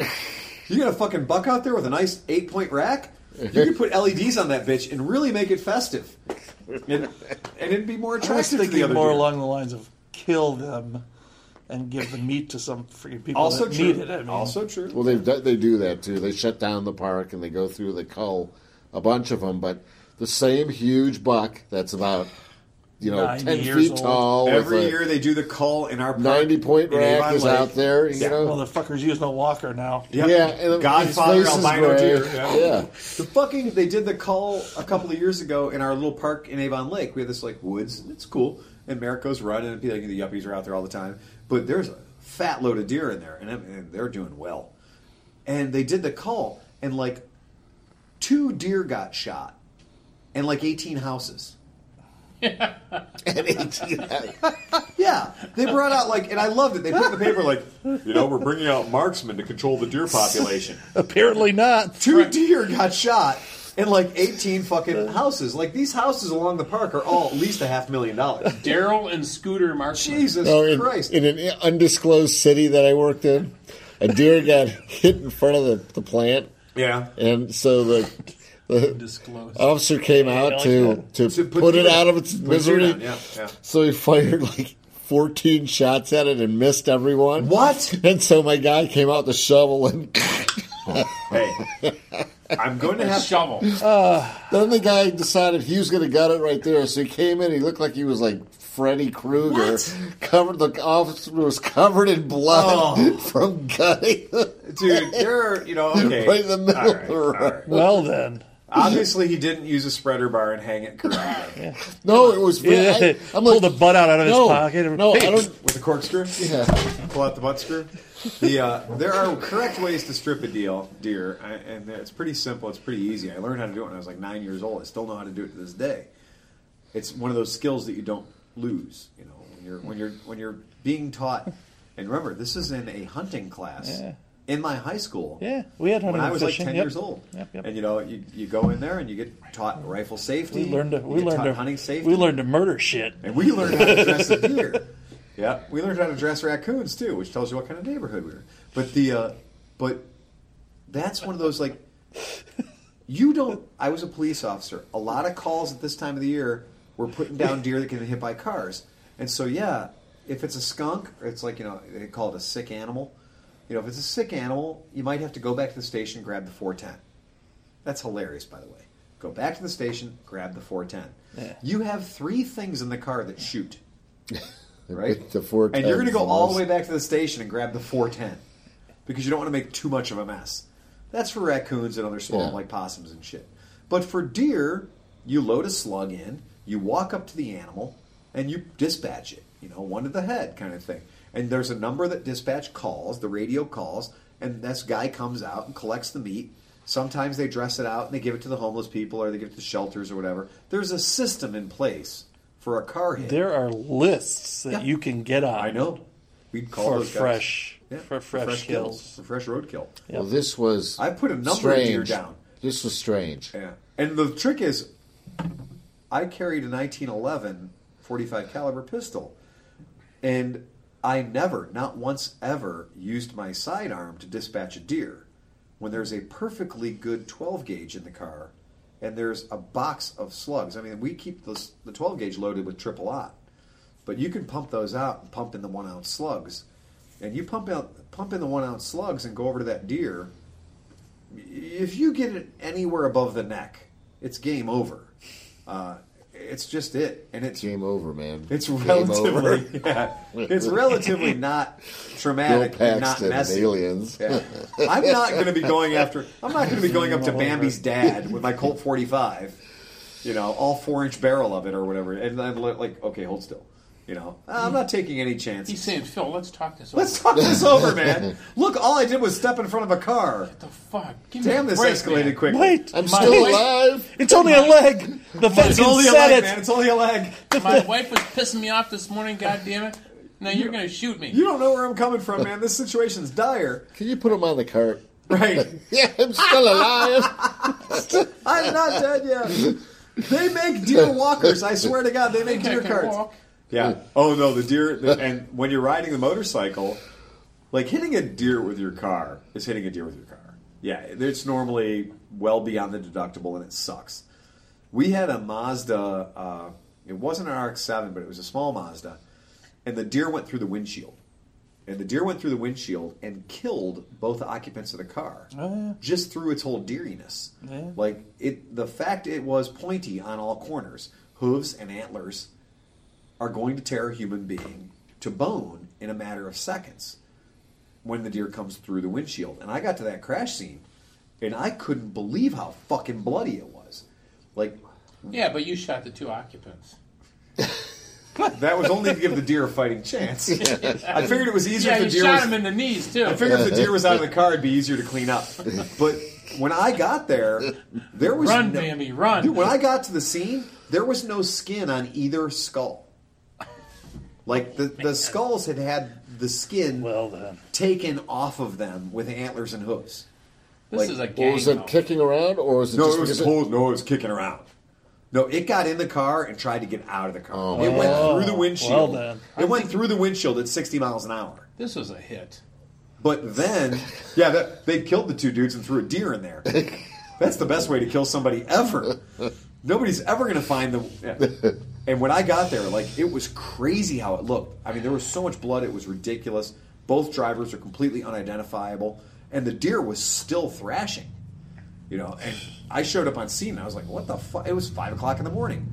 It's on, on a Sunday. What the fuck do I do with this? that's why you need to drive a big lifted truck so the deer go under Yeah. you. You know, and it hits that bull bar, Yeah, cooks on the radiator. It's like kang- it's like Australian mentality. Yeah. It's like I don't care if we hit a, a wallaby, a fucking kangaroo, or a fucking razorback. It doesn't matter. It's going under us. That's why those Utes have like 19 crash bars on the front of them and 47 lights and shit. Like where the fuck are they going? It looks quarter like, inch steel It looks like the front of Mad Max. and it's like, whoa, we're just driving across Australia. It's what we do. You know, what are you going to hit? Who fucking knows? But they're built for it. We won't feel it. Yeah, It- and none of that technology made it through to Road Warrior. Like so, every single Ute you see in Australia, downtown Sydney has got like the crazy crash bar in the front of it, 14 lights. It's designed to go through packs of like fucking kangaroos. Yet the motorcycles and Road Warriors were stripped down to nothing, and the guys were wearing like feathers and like two football pads. yeah, well, yeah. But they Yeah. did and assless chaps. But they did spit gasoline into the supercharger. No, they did. Which I'm convinced that was just like grain whiskey. I think like in my brain, Fury Road. I in my brain, I hope he's spitting either nitromethane or grain whiskey into that supercharger. Nitromethane. Yeah, because Because we all know that a rich motor puts out more horsepower than a lean one. Oh my god! Yeah, right. What he should be shooting into there is oxygen. Yeah, or or yeah, nitrous oxide. Nitromethane brings its own to the party, so I mean, that's, Well, we used to do that. We used to buy twenty five percent helicopter.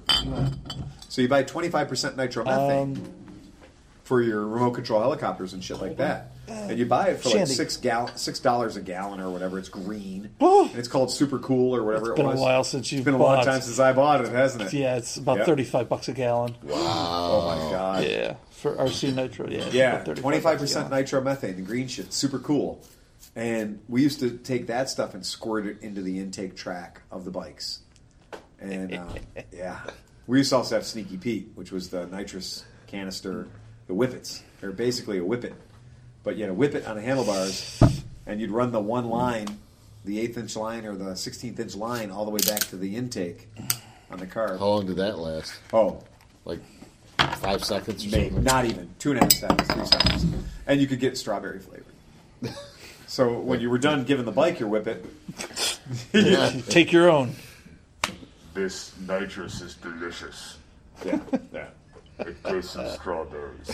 yeah, that's how you could tell. I only want the balloons at the party that aren't floating. They should have a whippet bar. Really? No, I'm just saying, like a building that's just filled with nit- nitrous oxide. So when you walk in, you could be totally. so then when you walk out, like 30 seconds later, you'd be like, You could just hang out at the ice cream shop and look for all the depleted fucking whipped cream cans too. There's one good solid oh. hit in the bottom of every Reddi-wip can. Yeah, there's one Not if good it's solid around me. Investment. yeah, it's one of those things. God, it's terrible. Yeah, they're. Oh God, yeah, I didn't want to think about that. Yeah. So anyway, that's about it. The uh, anything anything else before we wrap this up? Because it's we're got- at one minute and 20. one hour twenty minutes. one hour and One 26. one Oh, minute and so- 26 seconds. It's time to go. It's time to go. Wrap this thing up. Yeah. Oh my God. Steve, I got to tell you that I, I used the rain gear that you and I picked up out at Americade last year. So I was coming back from Portsmouth yesterday morning. It was How'd it great. work? Great. Was Yeah. it Frog Togs or like something real? No, it was uh, it was Tourmaster. Oh, Tourmaster. Yeah. Yeah, Ten- and, uh, Gents to be tenderly like Odds. the Frog Togs is hilarious because I'm like, isn't it just a Tyvek suit? Every time I grab Frog Togs, I'm like, you paid thirty dollars for this.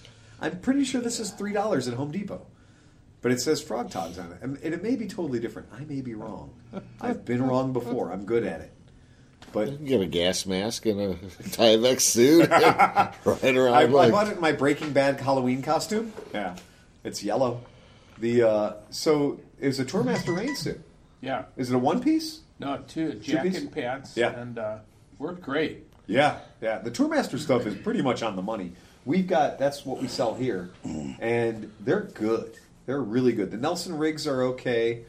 You know, the Storm Rider suits are economically priced at under thirty dollars or forty dollars, and they're okay. Up to 14, 20 miles an hour, and then they just shred off. There's a little, body. yeah, they're a little, yeah. At some point, you do realize that they are essentially plastic. Shit, this Yeah. is a garbage bag. You know who had it nailed? I don't know if they still make them, but Fulmer Fulmer did a line of rain suits that were like they were remarkably good for a, a fold up, roll up, pack it in rain suit. I couldn't believe like how good the collar was. It was like a, a corduroy quilted collar, and then it had Velcro everywhere, so you could really tighten it down good. And they, I'm not sure if they came in more than one color, but we all we ordered all the orange ones. Like we like the visibility. Rain suits should be visible, right? I mean, Got that right. it's a rain suit for fuck's sake. It's not the time to be extra stealthy. Right? If you're putting on the rain suit, shit sucks. Yeah. So might as well be visible. Be seen. Might yeah, well, no shit, right? Like, Be seen, not Might in as the well look like yeah, Not in the group. might as well look like the Gorton's fisherman. Yeah, exactly. Like if you're gonna buy a rain suit, this is not the time to be like, dude, everything in my wardrobe is black. I have the Johnny Cash collection of rain of riding gear, ah, ah. and you know, as much as it is sexy, the flat blackness of everything is sexy, but. You know, if you're gonna put it, just fucking I almost ran over somebody in Oberlin one night. yeah. I, I had to go to a meeting, and I was making a left turn on the 58. Yeah. Girl dressed in a rain suit, Yeah. flat black, Yeah. crossing uh, like against the traffic. I pulled right in. I was making the turn. I slammed on my brakes, and she you couldn't see anything. You could see. I mean, you couldn't see her at all. Uh, if you do want the, the the pro tip, right now on uh, it's not Quartermasters, uh, it's one of those uh, the general. They they're basically like Sportsman's Guide, but they have all the military surplus. So if you go onto Google and type in like military surplus clothing, they're pretty much it's called like major surplus, and uh, major surplus right now has the actual British Police Department. Yeah, I'm going to say it. Y'all seen it. The British Police Department wet weather gear that I have. I think it's in the building here right now. That is bright as fuck, like your jacket, Yeah. over jacket, Yeah. with tons of 3M reflective material on Yeah. it. It's the full stadium length. The sleeves are cut nice and long, good quality Velcro, like a proper piece of British working equipment, and it is twenty four ninety nine. Stop. So for twenty five dollars, that is, I mean, it's not insulated, but it's got tons of pockets. It's got a great, a really good collar on it, and it's. I rode it in the Distinguished Gentleman's Ride. You can see it from miles away, and it was twenty four ninety nine. Nice. And I don't think I've ever owned a better piece of rain gear than that. I'll have to get that. And if it's British Police Metropolitan certified, you know that it can handle the rain. How's the size sizing on it? Pretty true. I, I ordered the men's. I ordered the men's large, figuring well they have an extra large, they have a double extra large, they have a medium. So I ordered the men's large, and it is ex- it's perfect for going over. I'm a 44 inch chest, and wearing a reasonable riding jacket, it goes over it perfectly. So the sizing is pretty true to size. So you got to watch military surplus stuff. The sizing can- be pretty wild, but the British stuff seems to be on the money. If you can get that for 25 bucks and it's one thing to have the green. It's great to have the fluorescent green. That's cool. But to be able to also have probably 70 or 80 square inches of 3M reflective all the way around it. Uh, it's fucking fantastic. And it if somebody said they didn't see you wearing that thing, and what I learned is it rolls up to exactly the size of a beer can. So if you fold it up and roll it tight, it's exactly the size of a beer can. You've got to have space on your motorcycle somewhere. well, you you could just carry that up your ass if you want. Well, if I had to. But then why would I ever want to take it out to wear it? Right. The uh, Kill the reflectivity of it. Right. Yeah, exactly. At least in streaks, you know. Yeah, exactly. yes, but but your poo would be spectacular. The uh, Being Llama Brown. God. But that's like for twenty five bucks. Those are on sale right now, and they did. Uh, there's two different versions of it. There's uh, about a uh, there's about a stadium length one, and there's like a full fucking park length one. So Which one did you get? I got the the regular like stadium length one, All you know, the one that was kind of like the shorter of the two, and. I, I don't know. I mean, I wore it in a rainstorm the other day. And you said it's here? I know I, it's at the house. I took it home, but I'm sorry. But uh, yeah, but but it because I wore it. It was pouring down rain the other day. excuses. Pouring down rain, so I had it here. So I, I threw it on. It, It worked great. I did not get one drop of water behind it. So I wore that's my cool. muck boots the whole time. Yeah. And those things work great for Yeah. rain. And Really? my rain suit and my muck boots, and I was Yeah. perfectly dry the whole time. You know, I- you don't have to spend a ton of money on shit. Like the motorcycle gear thing, it's really easy to spend tons and tons and tons of money. But go back to the basics. Military surplus gear is completely a, completely acceptable. It's good to have armor. That's fantastic. You know, good gear has armor. You want to have armor when you fall. It's really important that the armor when you fall is where it's supposed to be we bought a flock of Moto Guzzi over there on the wall. You're going to see a whole bunch of Moto Guzzi jackets. There's Cordura nylon ones. There's leather ones. Uh, that stuff is all made by Dainese. That's all super crazy high end Italian stuff. And we bought the end of what they had. So we don't have five sizes. We might have like large and extra large. But those, the what they call the California vintage jacket, is a brown leather jacket with CE armor all the way through it, and it's fucking gorgeous. We looked up the retail on those things; they're like six hundred and eighty bucks. We're doing it for two hundred bucks. you know, we have nine of them podcast listeners. So if you are a size Call if you- now. If you are a slender American male, say a size 40 to size 46 chest, we have your jacket. You can own what would have been a $680 jacket. And if you don't speak Moto Guzzi, the only patch on there that says Moto Guzzi is about two and a half inches on the left bicep. You can cover that up. And what you have left is a fucking Dainese Italian jacket, fully armored. Um, it's a beautiful fucking jacket, and I could normally swing. I can't swing that big a bat on my own. There's no way I'm going to be going and be like, yeah, give me the give me the fucking stadium length Dainese touring jacket. I can't do that. Yeah, but for 200 bucks, I'm in all day long. Got that right. That's a that's a fair game. But I've been taking advantage, like really picking up the part numbers and trying to find out like what they had five years ago that they have one or two of left right now that they're doing on blowouts that they're not telling people about. And we've got some kind of interesting items in the store that I I, wish look I into that. Dude, if I was a 40 inch chest, like I gave Luke one of those Greenso jackets.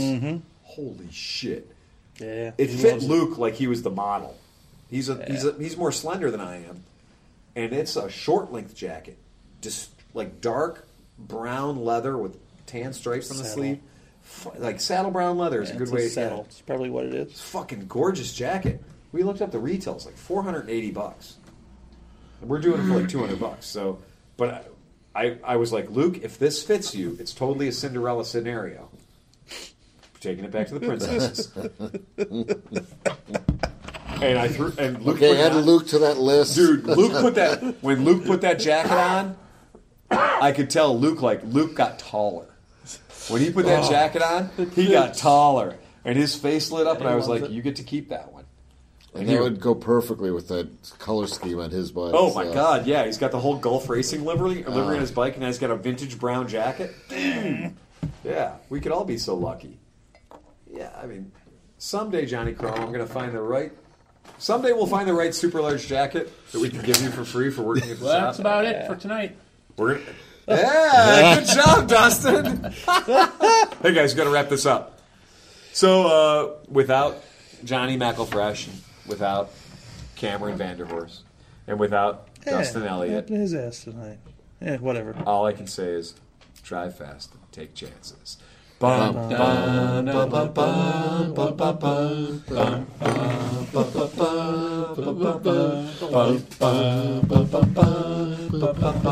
Easy listening version. Pressing the button. Pressing the button.